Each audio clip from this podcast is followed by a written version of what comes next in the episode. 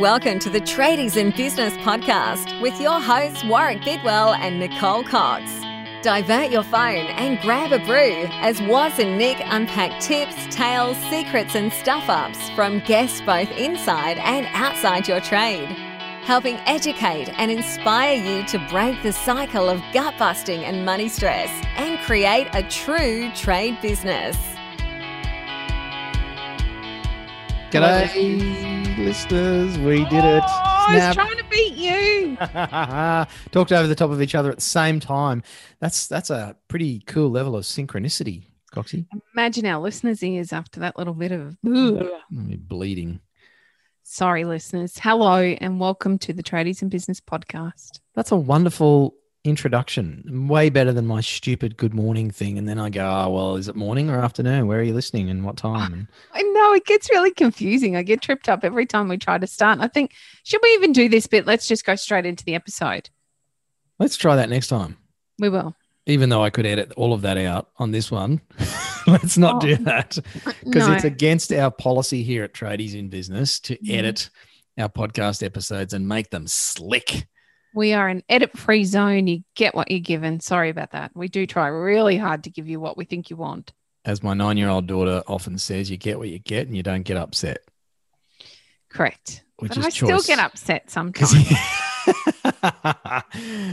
so, how you doing, listeners? Thanks for tuning in. This is the Tradies in Business podcast. You would think after six years we'd have some idea about how to intro these episodes.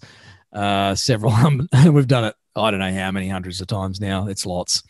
Um, we are talking not about ums today, but about pulling your fingers out, Coxie. You know, my grandfather used to pull that joke on me, and I didn't really enjoy it. Pull Pulling your finger out. Pull my finger. Oh, pull my finger. Yeah. One of my uncles did the best version of the tip of his thumb coming off. Oh yeah. He was so good at that. And then another one used to do the thumb between the fingers and Yes. you'd have a Got look your and then he'd nose. punch you in the nose. Yeah. Oh, that was always you got when we were kids. That was Dad stealing our nose and sticking it in his in between his hands. And I grew up thinking Dad was, you know, Dad, typical Dad joker. But my kids used to cry because they thought that he'd really stolen their nose. Traumatizing children everywhere since 1972. Good on you, Gaza. Uh, that's hilarious. So, start lines, Coxie. I have been stuck so many times in my life wanting to make change, wanting to do something, wanting to get into something. And I've been almost paralyzed uh, for various reasons. And I don't think I've actually come up with a really definitive way to overcome that. No, that's an interesting. Wow, this episode could actually get really deep. I totally agree with you. I think about the multitude of things in my life that I've wanted to have a crack at surfing, Pilates. Uh, you know, there's too many to mention, but I don't really know what stops me from giving it a go. Is it, it's got to be fear, of, obviously, of some description, but what triggers the fear? Hmm. I suspect so. Did you ever actually try the surfing? Yeah, it didn't go particularly well. I give it a crack. I'm going to go back to it again.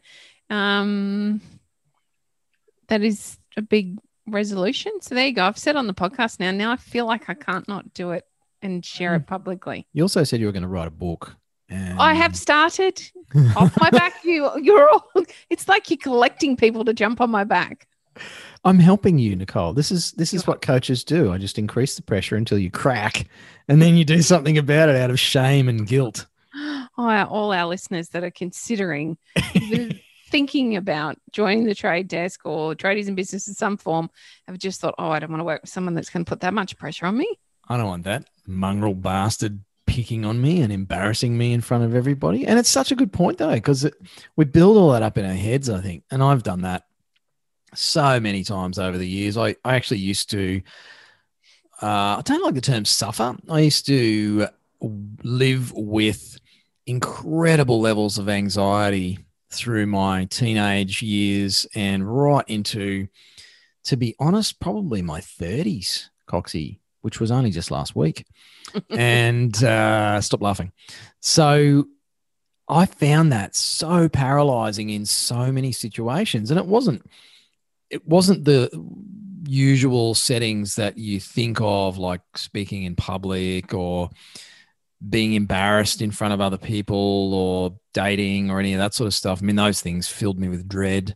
And uh, I didn't actually date. So I didn't have to worry about that one. I was a, I was a, I was a late, late, late bloomer. And uh, I also found it quite debilitating, even in work and business, because those settings require, require us to pretty much continually grow personally, I think, and face things that we've never done before. You think about a, I, I was a university graduate, went into a corporate role in a um, building supplies company because I couldn't stay away from the trades.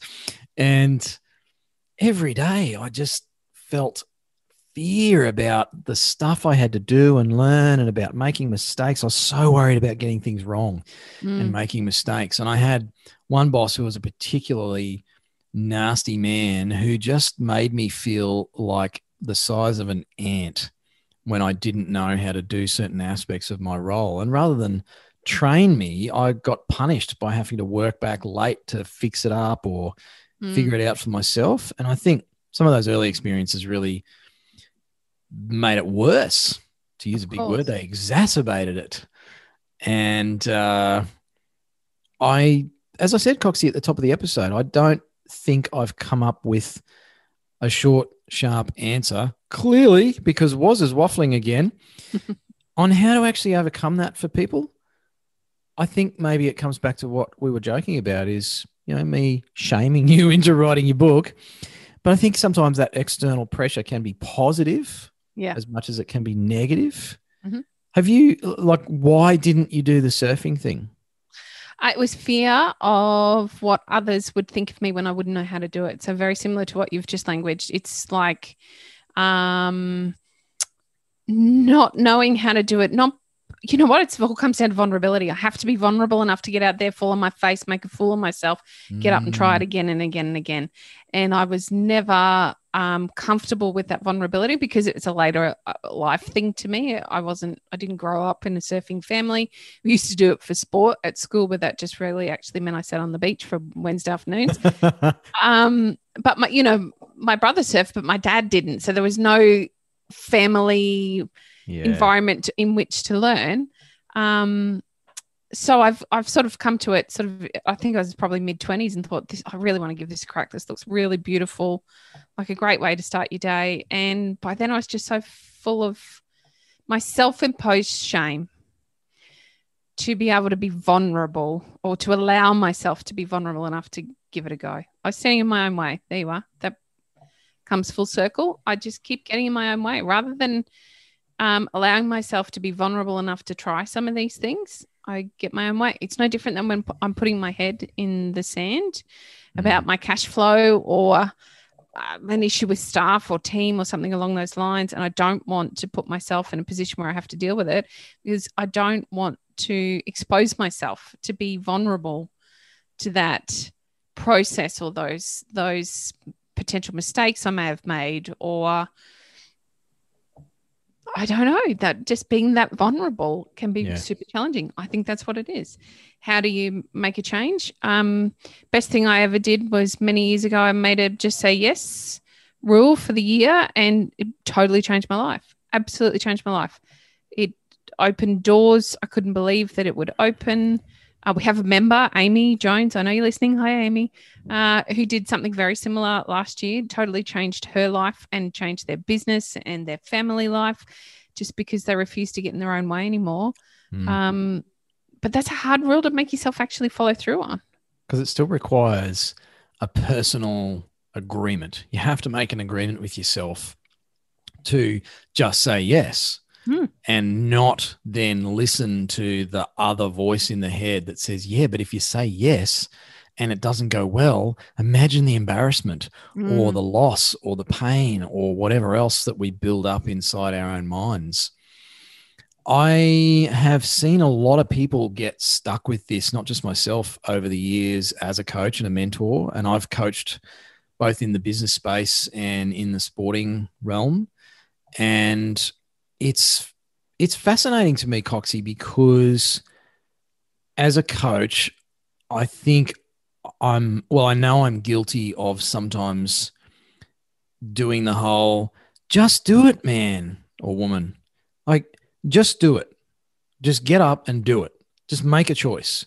And that's that's a bit sloppy from a coach's perspective. That's and it's probably showing a lack of understanding and uh, empathy because I've been stuck in situations where I know what I should do.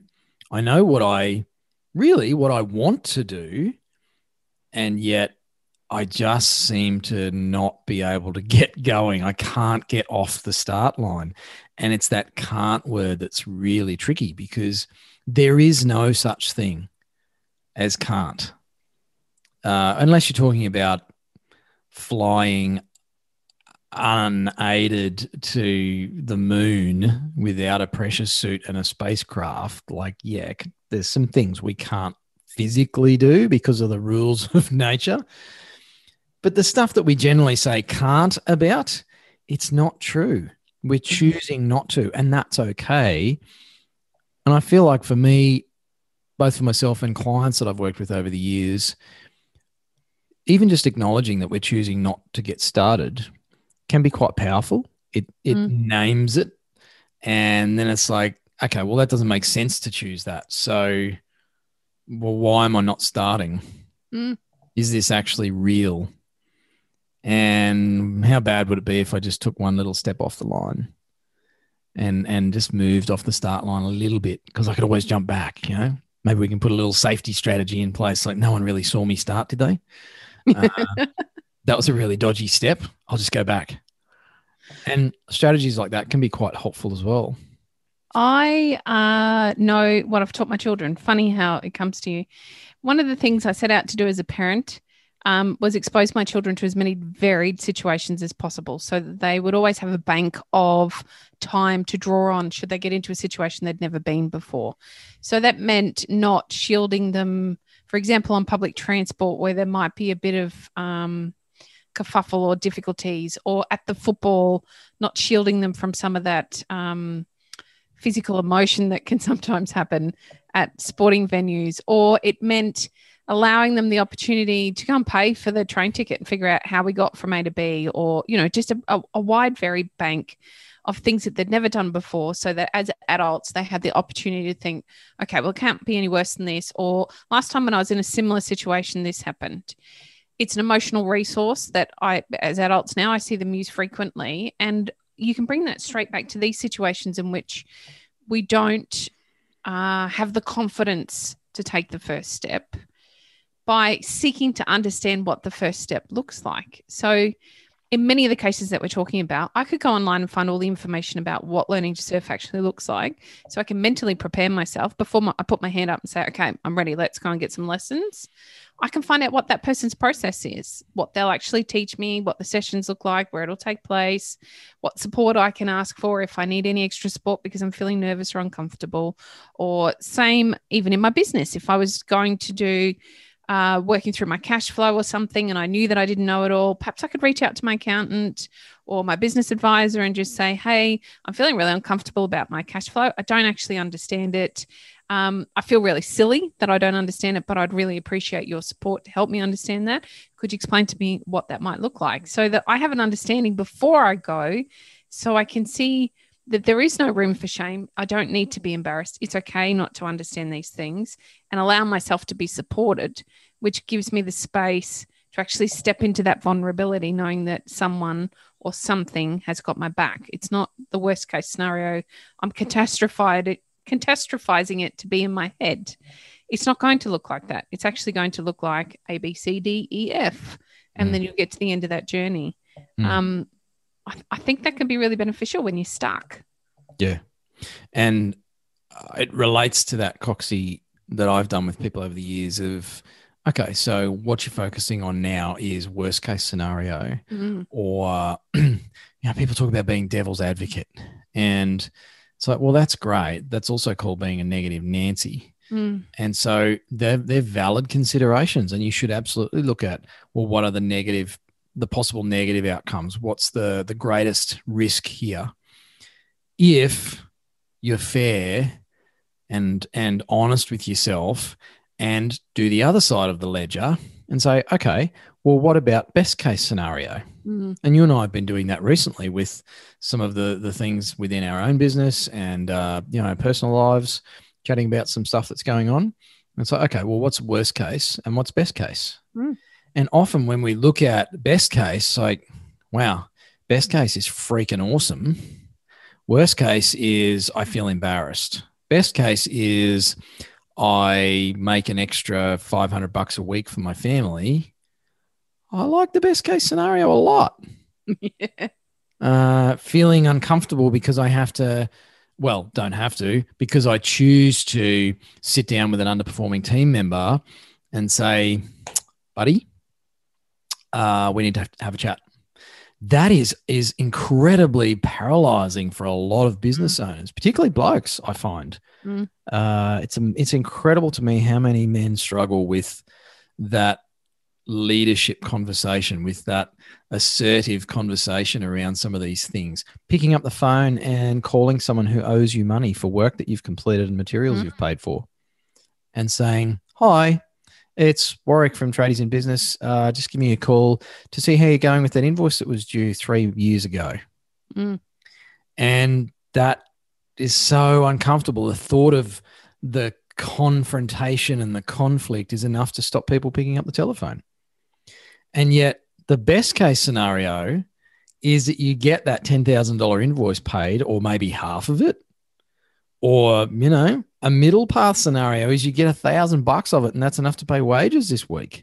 Mm. And then you don't have to deal with that confrontation and conflict. So some of these things actually cascade in business, especially. But I think if you if you do a proper job of this, we're all really good at the worst case scenario and the catastrophization, as you said, Coxie.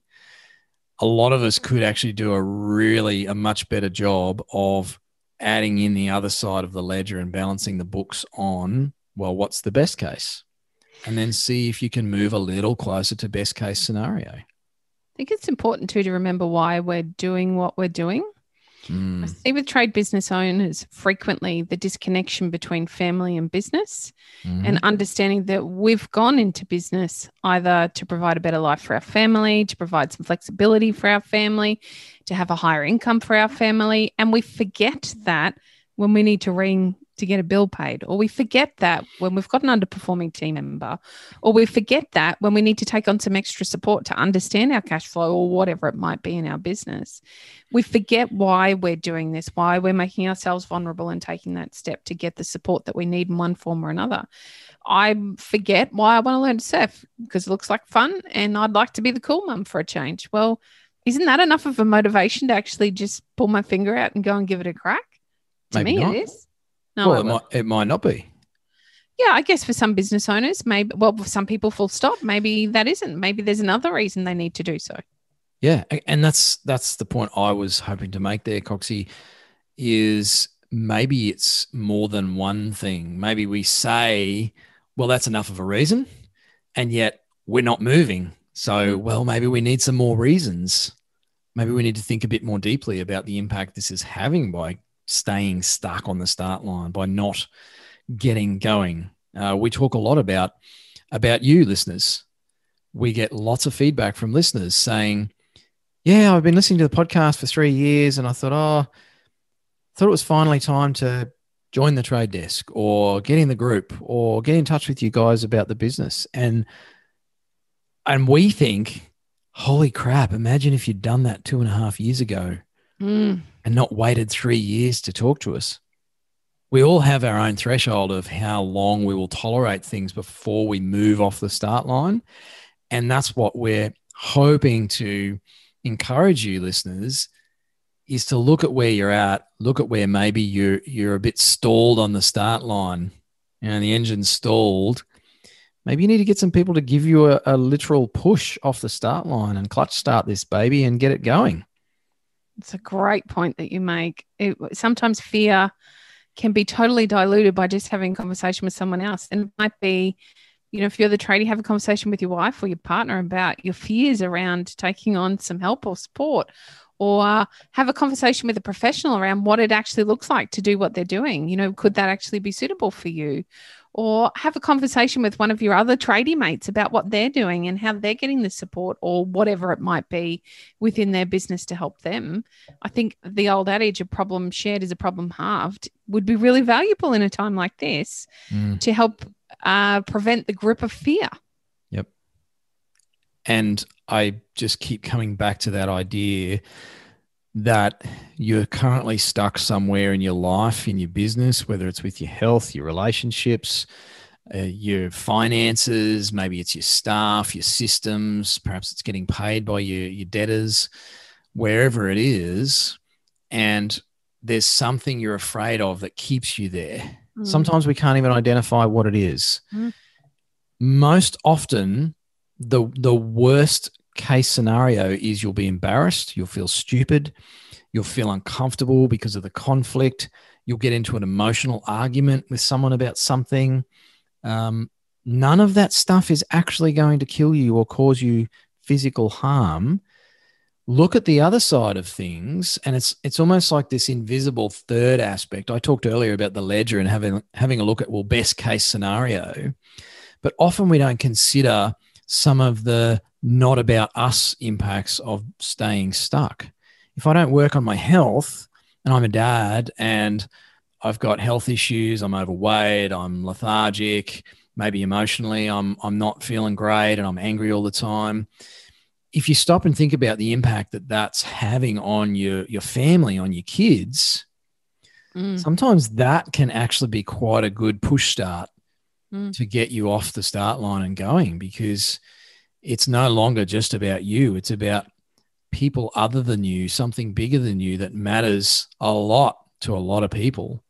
And I, I'll be honest, listeners, I've blackmailed a number of clients over the years by rubbing their nose in the impact that some of their stuckness is having on their family. Because mm.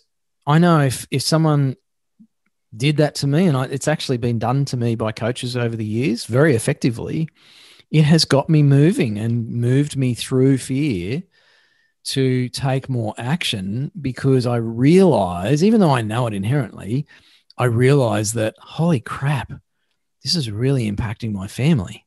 Mm. This is this means I can't go on a holiday with my my family this year, or my kid can't have something, or you know, I'm a miserable bastard when I come home and they're not getting the best of me. So sometimes it's that sort of invisible third mm. impact that we don't consider. And as we've talked about, Coxie, it's like, you know, gather up whatever you need to to push you off the line and, and get you rolling. Because once you get moving, then it becomes a lot easier. You know, you've been listening to the podcast for three years, you drop a message to Waz and Nick, you have a free chat with us. And next minute, you're in the group and you're chatting to other people. It's like, holy crap, I'm not alone. Mm. Or you join the trade desk, or you just get in the free group and you post a question and you get an answer that actually helps you get moving. And things start to actually get a bit of a roll on from there. So fascinating stuff. The snowball effect. And we yes. want to know what little tiny snowball is in your life right now. What's holding you back? What are you not confronting or looking at or dealing with? Come and join us in the group. Tell us all about it. Reach out via DM if you like. We'd love to have a chat with you about where you're stuck. Maybe we can open the door to getting you unstuck. And it doesn't have to be by something we do, it might just be we can point you in the right direction to get the support that you need. Uh, we're here for you. You are not alone. And we have a group of amazing tradies that are also here for you to prevent you from feeling alone and to point you in the direction that they found to get support or help in areas where they were stuck in their lives.